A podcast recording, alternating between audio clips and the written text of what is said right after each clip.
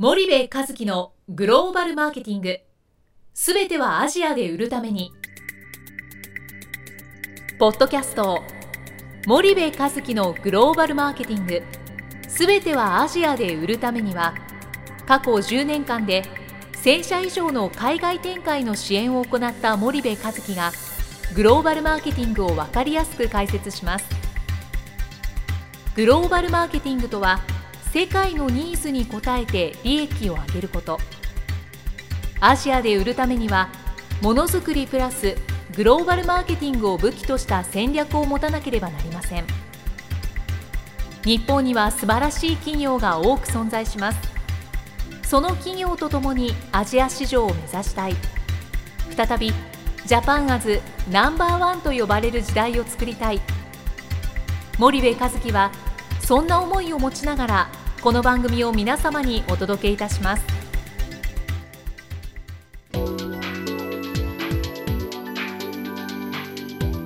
こんにちはナビゲーターの東忠夫です。こんにちは森部和樹です。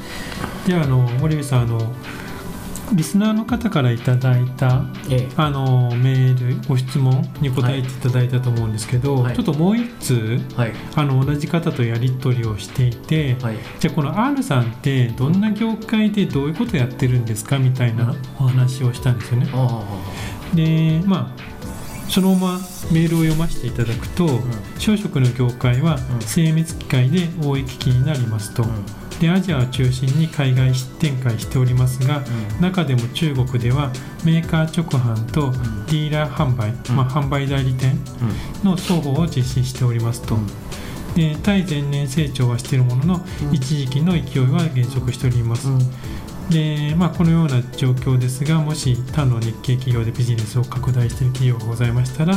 ぜひご参考にしたく思っております、うん。よろしくお願いしますと、ご丁寧にあのいただいたんですけども、はいはい。まあ、この参考にしたい日系企業という形では、ピジョンさんと、うん。あのヤクルトさんをご紹介したので、ぜひこれを参考にしていただければと思うんですけど、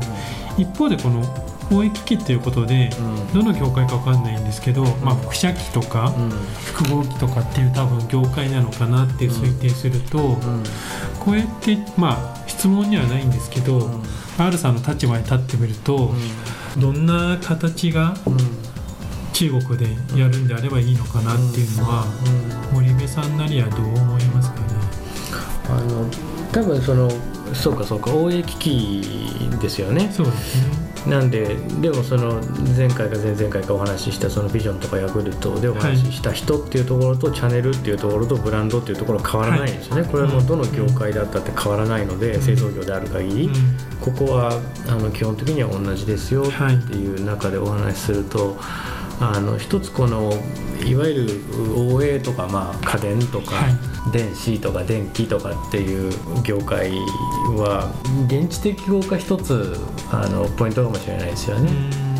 で結局その開発生産販売ってこううん全部が関わってくるんですけど、はいそのチャンネルそのななんだろうな、えっと、ヤクルトみたいな飲み物に比べると、はその大きいじゃないですかものがい、そ。ですね。でそれをその現地適合化のレベルも、うん味を変えてボトルの大きさを変えるとかそうはい。いうレベルじゃないわけですよね、うん。ももっと複雑なわけですよそうですね。で中国だと例えばそのセグメントっていうお話しすると多分外日系とか外資系の、えー、と上位クラスの企業さん、うん。ここはおそらく直販してんじゃないかなっていう気がするんですけど、はい。こういう会社って先進国の自国で使われてる同じ機能を提供してくださいねって言ったうん。らそういう話だと思うんですよ。ものすごく速いスピードで印刷ができる、にじまない綺麗つまらない、でさらにホッチキス止めをしてくれて、うんえーソーティングもしてくれるみたいな、はい。いまあ、いわゆる、えー、と最高の複合機っていう感じですよね。けどじゃあ一方大半のその中国の企業はそこまでの複合機を求めるかというとそうじゃないので、いかにその機能を外すかっていう話ですよね。で我々だと会社で複合機使ってますけどぶっちゃけボタン押すボタンって多分限られてますね。僕一つしか押したことないんですけど、はいはい。押してる人でも多分2つ3つだと思うんですよね。そうでまあ、使わないっちゃ使わないわけで、例えばその中国なんかだともう A3 は我慢します。諦めます、うん。A4 だけでいいです、うん。とかね。うん。えー白黒でいいです。うん。とか、えーホッチキス止めいりませんソーティングいりません、うん。なんとかいりません、でこれがまあ現地適合化なわけなので、はい。一体市場自分たちがターゲットとしている市場がうん。どのレベルの適合化を求めているのかっていうのは一つやらないといけないことですよね。なるほど。でこの企業っていうのは、機器っていうのは、まあ、日系企業が意外とデジカメもそうですけど、うん非常に強いですよね、うん。特に複合機なんかめちゃめちゃ強いんじゃないですかね。そうですね。でそこに、まあ、HP、うん。アメリカの HP、うん。ヒューレット・パッカード、うん。で今だと多分サムソンとか、中国の、まあ、レノボうん。グループが入ってきてるような、うん。多分市場構成になってて、うん。まあ HP が1社、うん。まあ、アメリカ系でありますと、うん。うん。であと日系がうん78社ですからね、あって、うん。あとはレノボとサムソンのここの戦いみたいな形になっているようなうん。感じがするんですけれども、そうするとやっぱレノボとかサムソンって競合として見た場合、うん。中国での結構ポジションっていうのはポジショニングっていう話で言うと、他の携帯ですとか、うん。レノボだったら PC うんで結構強いと思うんですけど、うんそこでの販売代理店の差っていうのがうん。少し出てきてるっていうのは考えられるんですかね。あの十分考えられると思いますね。基本的にそのサムスンの携帯を売っている代理店を通じてうん。複合機が売れるか売れないかっていうのはまあ問題としてね。はい、あの違ったとしても、うん。基本的にはそのレノボにしろサムスンにしろ中国における販売代理店も構築のノウハウはめちゃめちゃあるわけなのでそうですよね。そういう意味ではチャンネル作りがうまいですよっていうのが前提としてある。であと複合機市場に対するその後発参入なので、はい。彼ら多分 A さんとかのその超複合機みたいな、うん。超複合機っていうのかな業界だとその なんていうんですかね。いわいわゆる我々が見てるようなそのマルチ。な、スペシャルなね複合機一番いいやつくださいって言ってくれるあの複合機は作ってないはずなんですよね、うん。A4 だけこう出せるとかもうはい。機能がかなり簡素化されてる、うん。現地適合化しているもうマスマーケット狙ったあのマスマーケットというかそのいいわゆるその上位層は日本がやっぱ強いわけですよね、うん。イゼロックスコニカミノルタ東芝シャープキャノンみたいなところがいるわけじゃないですか、ですからそうじゃない一番パイの大きい中堅中小企業 SME のところを狙った安価版を相当出してるはずなので、うんうんあのそこの2点じゃないですかね、うん。製品の現地適合化とチはい。ャンネル作りがうまいですっていう、うん。うんだと思うんですけどね。そうそう一時期伸びていたけど、ん。これはあくまでも応援機器を我々、うん。R さんのリスナーの方々の質問をうん。ちょっと複合機と捉えてうん。話をしてますけれども、じゃあ現地適合だとん。やっぱそのチャンネルうん。特に多分販売代理店ディーラー販売って呼ばれるところで少し差が、まあ、レノボとかサムソンと出てきてるっていうような。うんで複合機とかで、まあ、応援機器の中でも複合機でいうとあのいわゆるハイハイエンドじゃないですかはい。えっと商品の技術技術が高いじゃないですか、うんうんうん。応援機器って多分いっぱいあると思うんですけど、ん。もっとそのローテクに行けば行くほど現地企業でも容易に参入ができるもしくはしている。例えばファックス機ファックスだけだけ機とか、まあ。電話機とか、はい。えーそれからなんだろうな、まあ、まあいっぱいありますよね。うんでそうするともうほとんど中国で作られていておそらくあのリスナーのご質問いただいたリスナーの方も工場が中国にあって中国で作ってるのかもしれない、うん。そうなってくるとやっぱり価格の差っていうのが出てくるので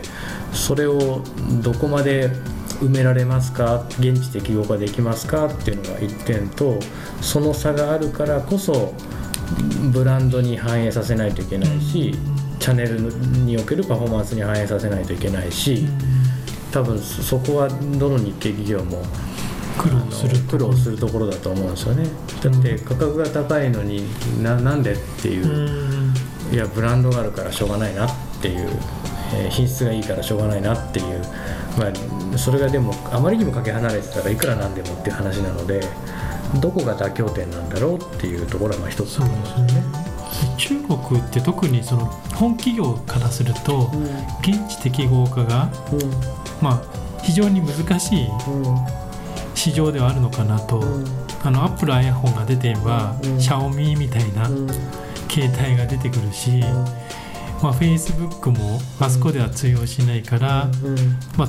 Twitter とかでも独自の Twitter 中国版 Twitter が出てきちゃったり、そんなイメージがあるんですけど、んどうですかね？あの基本的にもうセグメントなんですよね。で、えー、と高級品が売れるっていう話を聞けば、、はいや安くないと売れないっていう話を聞くわけじゃないですか。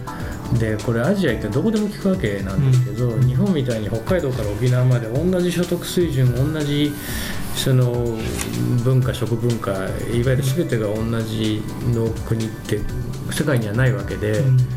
特に中国なんて13億も14億も人口がいたらもうあ明らかにそのセグメントで、iPhone を欲しいっていう人たちは14億の中のもうこのセグメントっていうのはもう完全に決まってるのでアップルはそこだけ狙ってるっていう話だと思うんですよね。なのでそのセグメントをやっぱりしっかり分けないとダメだと思うんですよね。この応援機器を求める、まあ、企業になるわけなん。で、そのセグメントは一体どこなんですかっていうことだと思うんですけどね。じゃあその時にそれに適切な販売代理店がうん。きちんと使われてるのかどうかっていうのもやっぱ同時にそのセグメントに、えーチャンネルがない代理店だったら意味がないですし、逆に言うとそのセグメントだったら直販の方が効率がいいかもしれないですし、そこはそうですよね。そうするとやっぱイメージ的にサムソンとかレノボっていう方がうん。どのセグメントにもうん。チャンネルを持ってるイメージがあってうん。これはもう一般的な私の勝手なイメージですけど日系企業の方がやっぱセグメントに特化しないとなかなか難しい感じがするんですけど、ん。レボレノボなんか中国企業ですからね。そうですよね。レジェンドでしたもんね。そうですね。だからまあ難難しいですよね。セグメントに特化をしたチャンネル作りをした方がいいと思いますけどもね。じゃあどのセグメントで勝っててどのセグメントで負けてるか。うんじゃあなんでそれが負けてるのかっていうのは、まあ、多分販売代理店の強さに紐ついてくると思うんですけど、うん。そういったことが、うん。こうやってどのぐらいの単位で見ればいいの？小単位で見ればいいのか、やっぱ市単位まで見なきゃいけないのか、市じゃなくってその下の県とか区まで見なきゃいけないのかっていうと、森部さんのイメージとして、基本的には小単位でいいと思いますけどもうん。ね、小単位で見てでそのセグメントの法則が完全に可視化されたら、あとはあの前回か前々回お話しした掛け算なんですよね、はい直販なのか販売代理店なのかで、販売代理店だったら販売代理店数かけるうん1代理店の販売台数が、あの売り上げになるわけなので、はい。そこをひたすら追求していくっていうところなのでただこの先にあるセグメント間違えてたら、いくら販売代理店にを広げてもいくら販売代理店を支援しても一向に売れる数字のその効率が ROI が悪いですよね、はい。はいだからセグメントは間違えちゃ絶対ダメっていうのはもう大大前提ですけどもね、じゃあまずそのセグメントをうん。どこにターゲットを置くのか。置くのかっていうところですよね。それは自社の製品がどこのターゲットにマッチしてるのかっていう観点と、どこのそのセグメントだとどういうその競争優位性があるのか、もしくは競合対競合との脅威があるのか、うん。ここを見ていって一番プライオリティの高いセグメントはどこかっていうのを多分あの 4, 4つのねマトリックスでこう見ていくと、はい。あの縦軸と横軸でうん。見ていくと分かりやすいと思うんですけどね。うん。なるほど、非常に分かりやすいと思うんです。けどちょっとまあ余計なお世話かもしれないですけど、R さんのちょっとご質問で業界が分かったので、我々の解釈をしたんですけど、最後にあの3回にわたって R さんのもうご質問に答えてきたんですけど、はい森部さんからええ R さんに一言で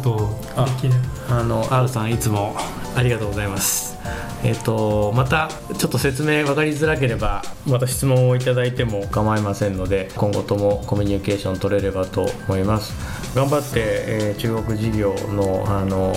各班に、えー挑んでみてください、えーありがとうございます。じゃあそれでは今日はここまでいきたいと思います。森部さんありがとうございました、はい、ありがとうございました。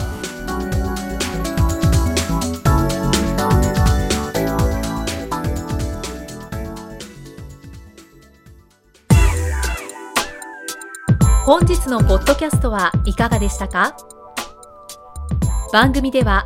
森部和樹への質問をお待ちしております。ご質問は podcast アットマーク spydergrp.com ポッドキャストアットマークスパイダー grp.com までお申し込みください。たくさんのご質問をお待ちしております。それではまた次回お目にかかりましょう。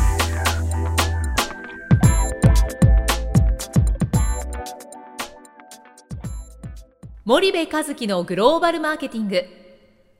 この番組はスパイダーグループの提供によりお送りしました。